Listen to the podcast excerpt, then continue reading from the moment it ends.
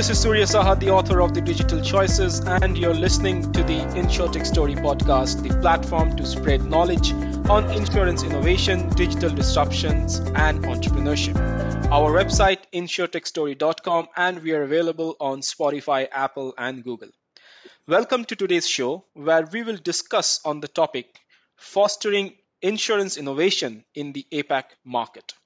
And for now, I'm delighted to welcome our guest, Rohit Chandrasekharan Nambiar, who is the Group Chief Executive Officer of Tune Protect Malaysia. In his Hi, role Surya. as the Group Chief Executive Officer, Rohit is responsible for steering Tune Protect on its journey of digital transformation aimed at positioning the group as the lifestyle insurer that everyone loves within ASEAN and the Middle East. Rohit is also a director of Tune Protect Malaysia. Prior to this, Rohit was the chief executive officer of AXA Affin Life Insurance. Rohit began his career as an analyst with AXA in India.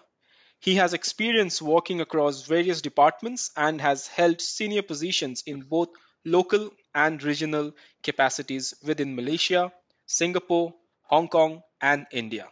With his track record of success spanning over 18 years in the insurance industry, Rohit is passionate about fintech, innovation, and making insurance simple for all, which is the need of the hour.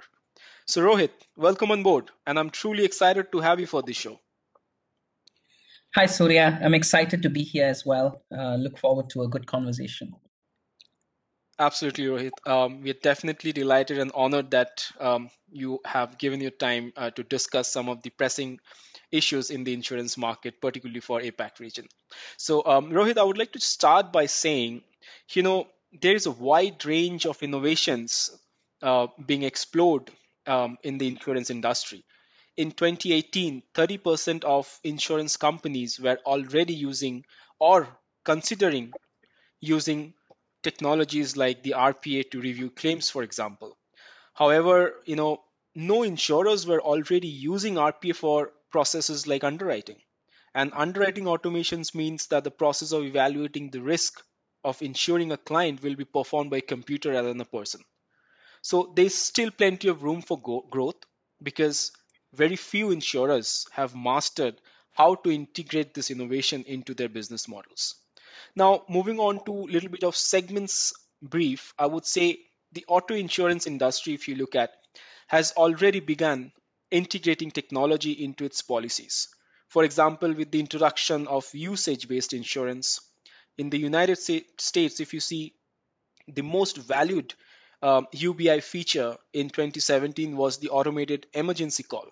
So, unsurprisingly, millennials were shown to be the generation most likely to be willing to share uh, recent driving data in return for personalized insurance quotes, which is something you know very much uh, needed, particularly for the generation who are fast moving and who needs things at the fingertips.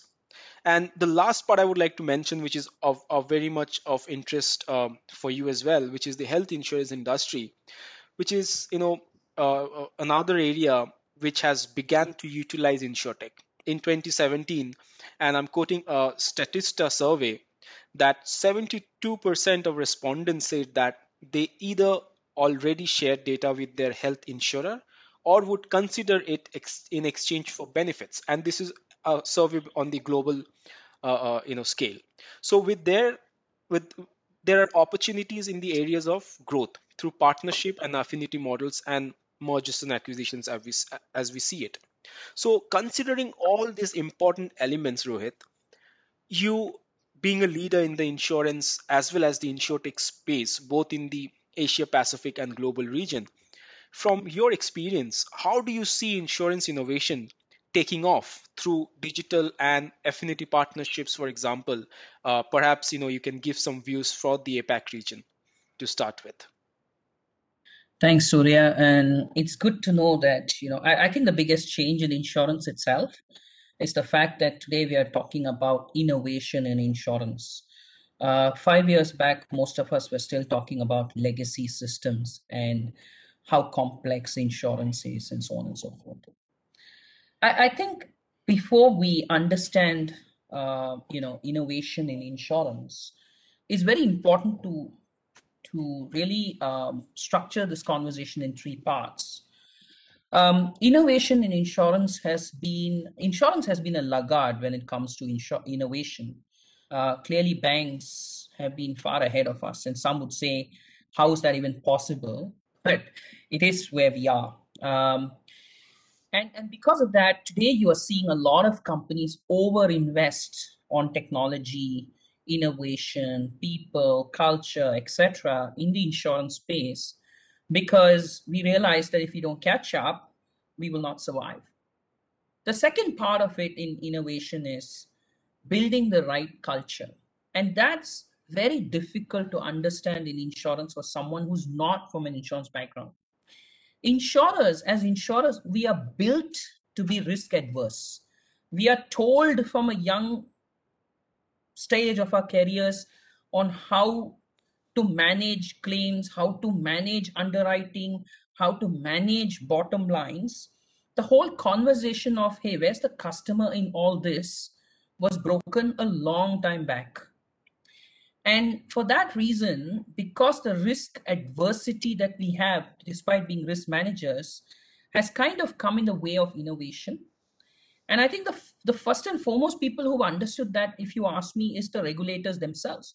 And that's why you're seeing digital banking, digital insurance, sandbox, and various other uh, reg- new regulatory facilitating frameworks coming from the regulators because they understand they need to create that environment for insurers to innovate in because the traditional regulatory landscape does limit insurers in many ways than not. The third part is we then need need to ingest the right amount of insurance, non-insurance, technology, people into this business. What happened was a few years back, many insurers decided two things appoint the youngest or, or not the youngest appoint the smartest relatively youngest guy as head of transformation or head of innovation and say you are the one who's going to do innovation for us or even better some people had a bit more money so they decided to open innovation centers both did not work there is almost very limited success examples of business success because these were devoid of business connection, business realities. For me, transformation and innovation has to be driven by business leaders themselves. How can me as a innovation guy go and tell my sales head, this is how you do innovation in sales? He knows that field better than me. So the key is to create that fostering environment for innovation to thrive. For that, there are three parts. The first one is culture. Be ready to fail be ready to wake up and move on.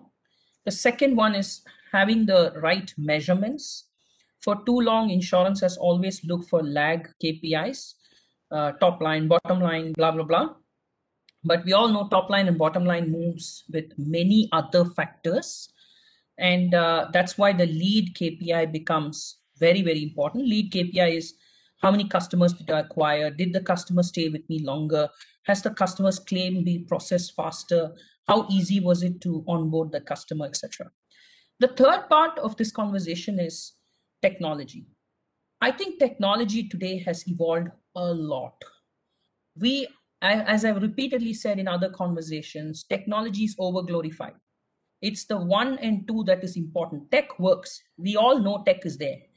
It's the culture the the people and the measurements which need to be in place for technology to work. Otherwise, you're just innovating or launching tech for the sake of it. And uh, to your point, you, you mentioned RPA, for example. I've extensively used robotics process automation. And I can tell you, I've used robotics process automation in underwriting as well in my past company. Uh, 22% of our new business applications were auto underwritten by the RPA. Uh, but we can do much more. And I don't, I think RPA has many uh, business cases. We can talk about that later. But I think it's just not RPA, right? RPA is generally a plug because a core system can't do something. But I think today you have new age systems, low code platform, no code platforms, which you know can do a lot more um, and and again we can have that conversation but i can tell you that insurers are embracing technology very aggressively today Right. Um, Rohit, if I understood that right, um, to foster innovation, um, they also it is also important to understand that the approach should also take the top-down turn as well. Um, yeah. ha was was that right if I have interpreted it? That way? absolutely. Tune Right. from the top or tone from the top. I work for Right. i work for tune tech so we call it tune from the top. But i think tone from the top is paramount. Hmm it's very important that the board understands what we are trying to do.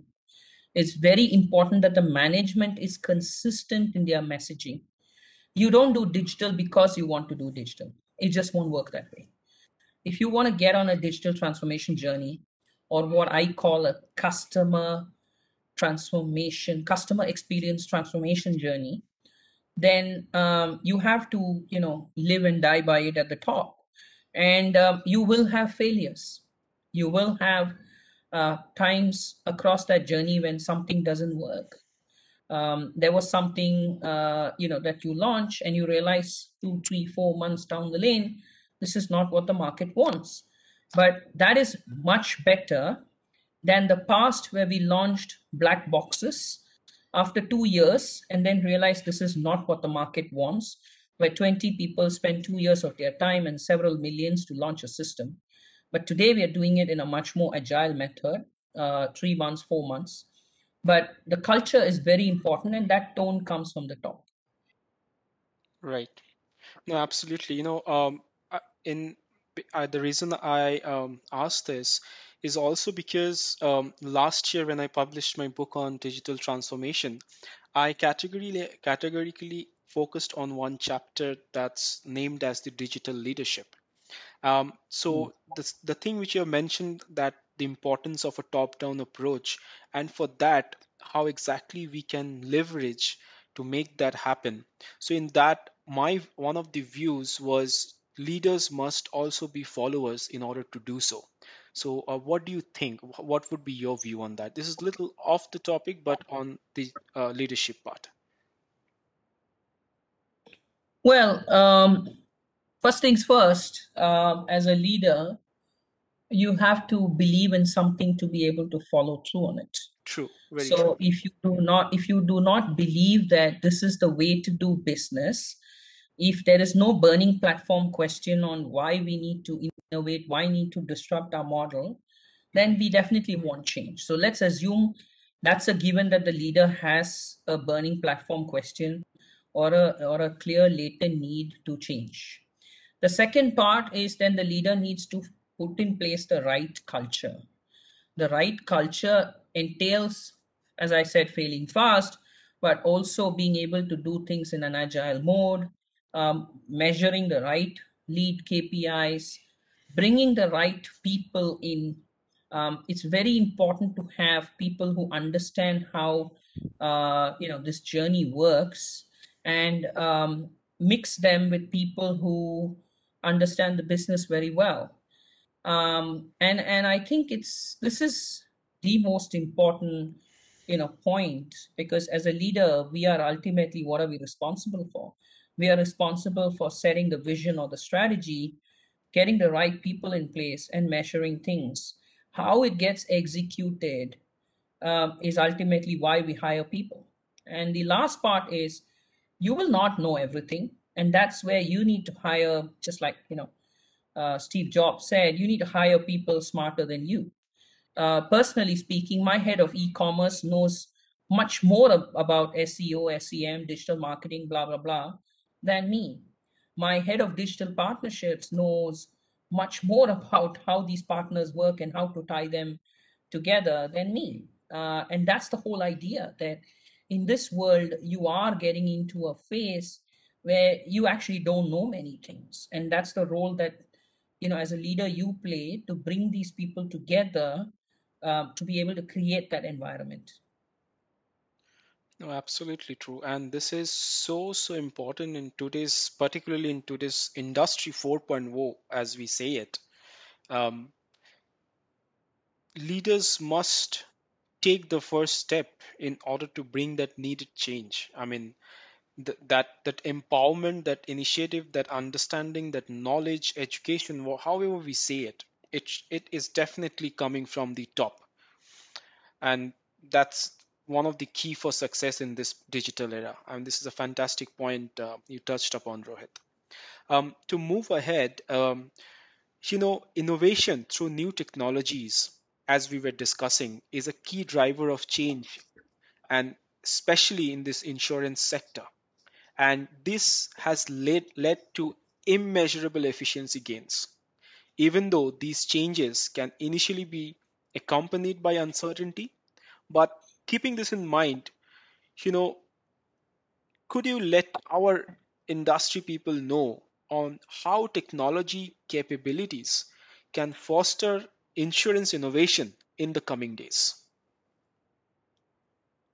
I, I, think I will I will tweak that question to say the first question we need to ask ourselves as a business, as a as a unit, as a department is what do we want to change and why do we want to change? Unless we have the burning platform question or the real customer need or distributor need or employee need or shareholder need established, I think technology will will be lost because let's remember technology is an enabler. Once we understand the latent need and the business case of what we are trying to drive, um, as an example, before you do a CRM or you do a MDM or you do a chatbot, you first have to drop a customer journey because there is no point in having a customer portal without knowing when does my customer call my contact center what do they call my contact center for? What are the biggest requirements? Why do they walk into my branch? What is it that they email me for? What are their pain points? How do they solve it today? Are they happy or not, or not happy? What is their ex, what is their expectation around response times? If we don't know I'm, I'm just throwing a few indicator questions. If we don't know the answer to these questions i can develop the most fancy customer portal. I can put ai ml i can put you know chatbot i can put rpa i can put you know even robotics advisory and it's going to get zero adoption or very minimal adoption. So the important part in this journey is to understand what is the customer need what is the customer journey what is the pain point we're trying to solve where is the 80 20 let's start with that and then work from there. For me i'm a firm believer in 65% ready. The, uh, earlier we used to in insurance as i said before about the you know risk adverse mindset we used to wait for 110% ready and that's why most of our projects took two and three years in the past. Uh, i'm talking about five years back five ten years back. Now most projects are done in months and the reason is because you know people are evolving and people are saying you know when you're 65% ready launch it. Because the remaining 35% we'll first figure out whether the customer was really looking for this 65 or was it some other 65 in which case the whole 100% has gone to the dogs. So i think that's the first question first piece of work that needs to be done. That's why attune protect before any tech project or any product launch or any major service proposition we do focus group discussions consumer surveys um, really understand the customer. For example we give them the product we give them the price we give them a wireframe to play around get feedback from them and only then launch something or get tech to really start developing it the second part of it is then a question of tech is do we want a rolls royce solution or do we want a, a you know a, a maruti swift solution. Both are great cars absolutely phenomenal cars but they have different consumer groups different segments buying them. Same way our technology choices also has to be in line with what is the business we are in what is our size what's our budget what's our customer need. For example if i am a very small business and i feel that you know um, i don't know what i am launching in the market will really work or not. I'm not going to go for the most fancy solution. I'm going to go in for a solution which is on a test and learn basis before i build the business case to dial it up. I remember in my past life sometimes we used to launch systems. Now apis are much more easier to architect. There was a time when apis were a bit of a pain especially when it comes to backends of uh, traditional insurers because of their legacy platforms what we did was we used to use RPA. We used RPA every hour to punch data into the backend. And then we said internally that when the business reaches X level, we will invest in API because at that time API was much more expensive. But today you have a lot of API platforms, middleware, etc., which seamlessly connect. But I'm saying, I'm just giving an example of how things have evolved. The last part of it is on the tech side, I think the evolution has been pretty dramatic. Um, for and and this is where I think especially the use of data has been very critical. Uh, you know, be it for example when you launch telematics, uh, you use the custom the, the driver data in terms of speed, how braking, uh, you know, uh, distance to price it, and you're giving the customer a tangible benefit, not only of premium discounts but also in terms of theft alert and you know different you know behavior changes. The same is happening in health as well with the wearables with the iots the data that we collect on the health of the customer. We can work on the customer to improve their health which in turn will help our claims but at the end of it it also helps the customer premium as well. So as insurers we are now going beyond insurance. We are not not just talking about buy an insurance and i will i will give you your claim um, it's a lot more than that. We are talking about how can we make the customer's life better? How can we proactively engage the customer? What can we learn about the customer due, through these engagement methods to be able to give them something that is valuable? You got to understand where we live in. The insurance mobile apps at one time was the first mobile app people would delete when their mobile phones are running out of space. Why? Because I use the mobile app two times a year. One is to, you know, buy. buy. Second is, well, if I have a claim, I claim. In a life insurance, you don't even do that. And to renew. But once you have products like health, like telematics, like uh, you know more options for the customer to switch funds, to add on, to delete, modify, then it's different. You're building a different level of engagement. The app gets used, so on and so forth. So, again, technology per se will not take us anywhere. Technology enables us to fulfill that journey we want to achieve. Right. You know, um, this is just um, for our listeners. It's so, so important what Rohit has just touched upon, particularly for the technology leaders, that we must understand what do we want to change and why do we want to change. Now, that is the fundamental that we should ask in order to bring in transformation, be it for technology or business as a whole. Now, for example, if emerging technologies like blockchain or anything else are you know showing us promising future that might not refer to every business lines that might need that. So the, the fundamental question, like what Rohit just said, what do we want to change and why do we want to change? This is something we must address all the time to begin with. Thank you, Rohit. This is this is one of the great um, you know lines that, uh, that has come across. Um, you know, Rohit, um, just uh, targeting the digital consumers by simplifying insurance experience. I know a couple of them we have touched upon in our discussion now. Um, so, you know, these are one of the major drivers towards a successful digital journey, and of course, in the dig- digital age.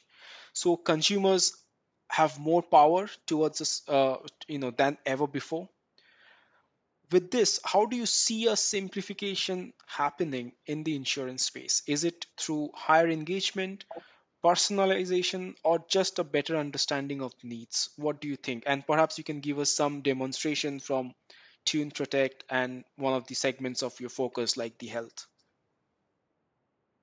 I- will give you a real world example. Um, what did uh, you know AirAsia directly and indirectly through their to their promoters Tune Tune Group owns about thirty percent of Tune Protect. Now, what did AirAsia do when uh, they disrupted flying twenty years back?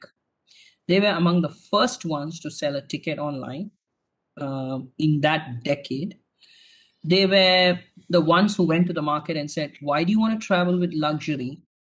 I'm going to make everyone fly. And that was Tony Fernandes, you know, tagline, right? Everyone can fly. Why am I giving this example? So they disrupted an existing model, which at that time was making money. People were happy, or at least that's what we perceived. But he then expanded that ocean to say, you know what? There's a whole list of customers who are not flying, and I'm going to make everyone fly, as an example. So, what did he do? He said, You want an airline ticket. I will sell it to you at one of the cheapest prices. Now, if you want to decide which seat you sit in, you want to carry baggage, extra baggage, you want food, you pay for it. Okay. So you pay as you want more service. We have literally copied that concept over to Tune Protect. So when we launched our recently our home insurance product, and I would urge you know any listeners, you know, even if you're not in Malaysia, to just go and test, check it out. Uh, the product's called Home Easy. Um, if you go online, you will find three very simple concepts. Concept number one as an insurer, we are making a bold statement. In Malaysia, if you find a cheaper home insurance product in the market, I will make good the difference for you. So I'm going in saying I'm the cheapest home insurance in the market. One. Two, I'm saying, however, I know you may want to buy other stuff. Like you may want additional cover on A, you want to add on, you know, liability, you want to add on something else. No problem. We have a completely add-on stackable product, which means you can tick, tick, tick, tick, tick, and you add. Okay. The third part of it all is the product is being created in a very simple, easily understandable language. I still think it can get better, but nonetheless, it is, you know, those are the three simple principles we follow. Why did we follow this principle? We wanted to target a completely new group of customer. Today, well, not today, in the last 20, 25 years in Asia, in India, of course, the market opened up 20, 21 years back. It's changing a little bit, but I'm saying in general, in the last 20 to 25 years in Asia, when insurance boomed, insurance registered double digit growths almost every year, um, except maybe the you know financial crisis and maybe the you know one-off years. Insurance was very strong growth. Where did the growth come from? The growth came from high margin products sold primarily to high net worth and middle high net worth individuals through agents and banks. The growth was there, the margin was there. Insurers needn't really have broken that model at all. Get that model right. And that was the focus. That model was predicated on high margin per policy. So it's almost like a Louis Vuitton model, as an example, I'm throwing it out. What we are saying is, however, that limits you to a significant portion of the market who cannot afford those products.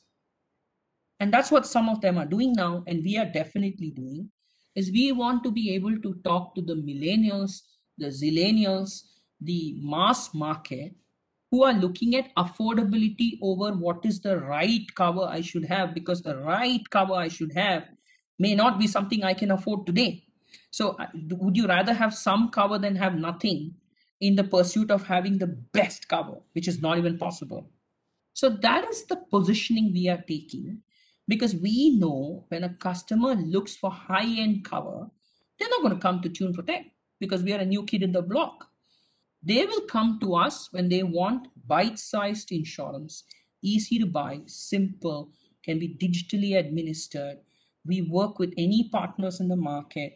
we are happy to go where the customer wants to go than asking them always to come to us. So if a customer is happy with a telco, we are happy to go to the telco and give it to you. The customer is happy with, you know, e-wallet, we are happy to do that. So that's the model. And when you talk to millennials, what our research shows is there are three things that matter to them. Price, uh, because they're frustrated, they find insurance expensive. Second is they find insurance complex, so simplicity. So all our products can be bought in some even one minute, but by and large, I would say five minutes. And the third one is they don't trust insurers. Insurers, along with healthcare, unfortunately, in many jurisdictions in the world, are among the least trusted industries. Unfortunate for what I call is a noble business because we are supposed to be here when the customer needs us. But and the third one is the trust element, and that's where we put in different ways for the customer to talk to us, be it a chatbot, be it a telephone, be it an email, be it talking to our advisors, be it buying it online, and creating simpler communication methods for the customer so that they really understand what we're talking about.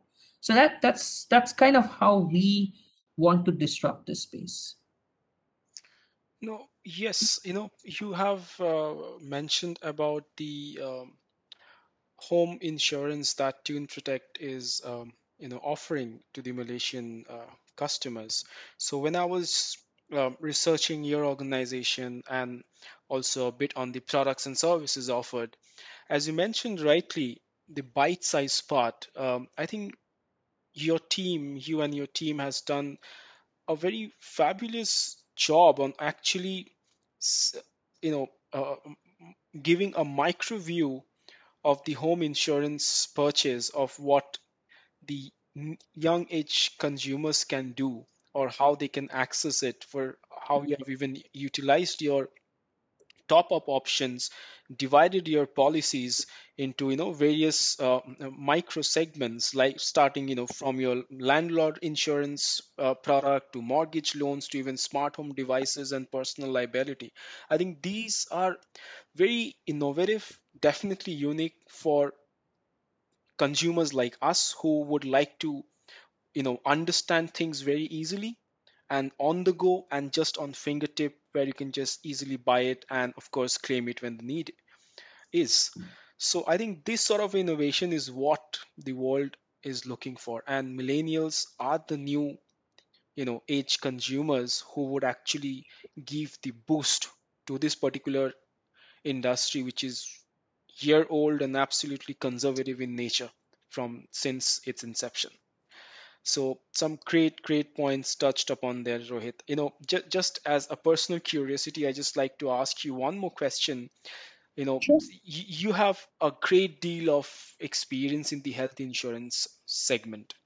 And taking that benefit you know if you can just explain us how innovation can actually shape the insurance uh, health insurance space, space especially when you know at a global scale we are uh, uh, moving or experiencing and living with this pandemic So I think we always look for something positive even in a crisis. Uh, I hate saying there's something positive in a crisis, but I think if this crisis has exposed one thing, uh, without being political or anything, is that none of the governments, maybe one or two exemptions in the world, have done enough on healthcare. And it's really exposed that. The second is as consumers, the awareness is going to go through the roof because for the first time, people are going to realize, because you know, the last hundred years, no one faced this, going to realize, oops, am I covered? What have I done? The third is as insurers, we're going to be much more aware because you know COVID's done something uh, which is a shaken some companies' balance sheets, but b as insurers, have we a prepared for such an event? B when the event happened, have we been dynamic enough to responding to the situation? Now, health insurance for me, uh, there are three parts to health insurance. One, who buys health insurance? Historically, as I mentioned, health insurance was always bought by high net worth and medium high net worth individuals. There was a little bit of micro insurance here and there. Of course, some countries have a pretty strong public health infrastructure, but that comes with waiting times, non-emergency surgeries. You might have to wait for several months, etc. Um, so what happened was the people who relatively can afford it got good health coverage. The people who for whom affordability was critical, they were not covered. So they had to go through these waiting times. And where the public health infrastructure is not a good, that's where you hear this story. And there's been some data, I'm sure you can find that out, where uh, in some countries, health related expenses one of the highest causes of bankruptcy among the mass market. So we need to understand the social fabric of how this was done. So for me, what's going to happen, without repeating myself, is now health insurance is going to become more bite size. That is for the mass customer. And what we do is we offer health in three different buckets. You can buy our online health insurance product or through a distributor, whatever it is. You can buy um, uh, typical medical reimbursement type products, um, where um, and then you can add on. You also have the second bucket where you have products which are critical illness. Next week in Thailand, we are launching a very interesting critical illness product. What happens in critical illness, Surya, typically is insurers sell you 38 critical illness, 64 critical illness. Somebody told me in one of the countries in Asia, there's even 90 critical illness. I can tell you when I read that, I went to Google and searched. I did not know 95% of those critical illness. I've never even heard those names. So why was this done? Because it was the most comprehensive offer, high premium, sold through intermediated channels and meant for a specific type of customer group.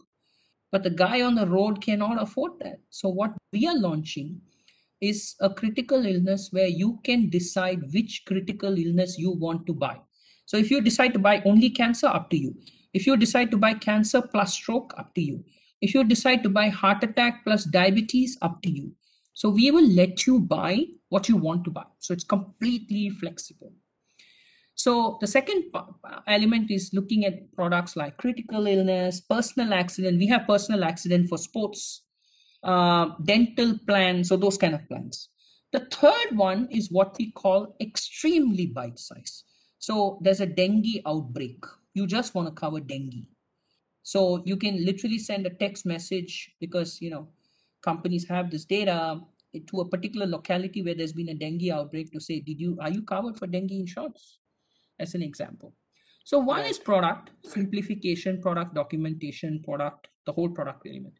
The second one is underwriting. It is very, very important to A, simplify underwriting, but B, use data to continuously tweak underwriting. I'll give you one example from my past life. What we found was in one of past jobs I did, around 14% of our claims was coming from shoulder related admissions. And we found this very weird. So we looked at the reports and stuff. And you'll be surprised to know there is a certain level of what I call employee medical tourism in this part of the world uh, where employees are happy to use medic uh, go and lie down in a hospital and get medical uh, leave. It'll surprise some of us but there is a bit of that happening. I'm not generalizing. I'm saying there's a bit of that so what we did was we put an intervention to say that if it is an admission which is lesser than x days with no procedure then you have to pay and we will reimburse you. We're not going to give you cashless. Six months later that 15% became 3 or 4%. So what that meant was people were getting admitted when they really didn't need to get admitted. Why am I saying this? Because it's important to understand insurance is a two-way thing. If you want a un, unending claim philosophy, which says whenever I claim, I allow everything I claim, then your premium is going to be so high. At one point, you don't need to buy insurance. You should be able to self-fund it at that level. So that's why we have to find a balance between insurance is there when the customer absolutely needs it and not when the customer can do with the outpatient care of getting a, a, a spray or getting a tablet instead of getting admitted uh, because it's nice to just get admitted because of the hospitals that we have today. The third part is claims. What happened in the past was all customers were treated the same way. There was no distinction. So that's why consumers felt that these insurers treat us like frauds. What we can do with AI, um, you know, RPA, etc., is you can establish rules. So what the fraud flags will do, as an example, is 70% of your claims could be paid pop straight away because it's all green, just pay. The remaining 30% we will do investigation, checking, etc. So I'm just giving one or two examples. It's not it's not the full detail. I'm just giving an example to show how. No, that's fine. Why am I giving this example? Is to say that it's very important that for health insurance to survive, we get the right products for the customers. We get the right underwriting framework from both ways. Simplify for the customer. Customer knows when they can claim, when they cannot claim. For the company, there's that control and a right claims framework, which is customer centric, clear, and dovetailing all of this is how we use data to be able to cross sell, upsell, and improve the, the business quality. And finally, I think hospitals play a very important role in this because in this whole chain, if we don't control hospitals, um, it's going to be very difficult for insurers to you know manage um, you know the healthcare inflation cost. I know you mentioned about blockchain briefly, and I'll give you an example of what's happening in insurance as an example. In some countries, there are pilots underway, not in Tune Protect, but I'm giving an example, where um, an insurer, a hospital, a TPA, uh, the one who administers the claim, and um, the customer are, are on the blockchain and you can seamlessly move the transaction around which means there will be less claim slippage less fraud and it'll also solve a few pain points. Tpas always have an issue that insurers don't pay on time. Insurers have an issue that we don't know what the hospital is charging us. So this will help all of us in a blockchain to standardize services costing and remove um, a lot of the leakages Right. Yeah, um, you know, Rohit, um, one of the, as you have spoken quite in detail about the health insurance part, uh, also on um, what Tune Protect is um, doing in that aspect. One of the most interesting part, among others, of course, uh, what I've found from your health insurance product is you're also offering from your app services you know uh, to for the consumers to browse and discovers your impaneled hospitals near them so that is what i feel one of the add-on services which is very useful and definitely helpful for every consumers who wants to find any sort of a healthcare facility for any uh, specialized um, you know uh, problems that they're looking at which is not widely available with any other insurance offerings. I think that's a very important add-on. Um, so Rohit, uh, you know, fantastic points you have um, raised there. Some very interesting um, aspects that you touched upon and demonstrated through some interesting cases. So, uh, with the interest of time, um, I would just like to say thank you so much. It was a fantastic discussion, and thank you for sharing your thoughts there. It was truly a delight and an honor to have you as our guest. Um, thank you, Stuart. Uh, thank you. My pleasure. And lastly, to wrap this up, thank you for listening and see you at our next episode. Take care and stay safe. Goodbye for now.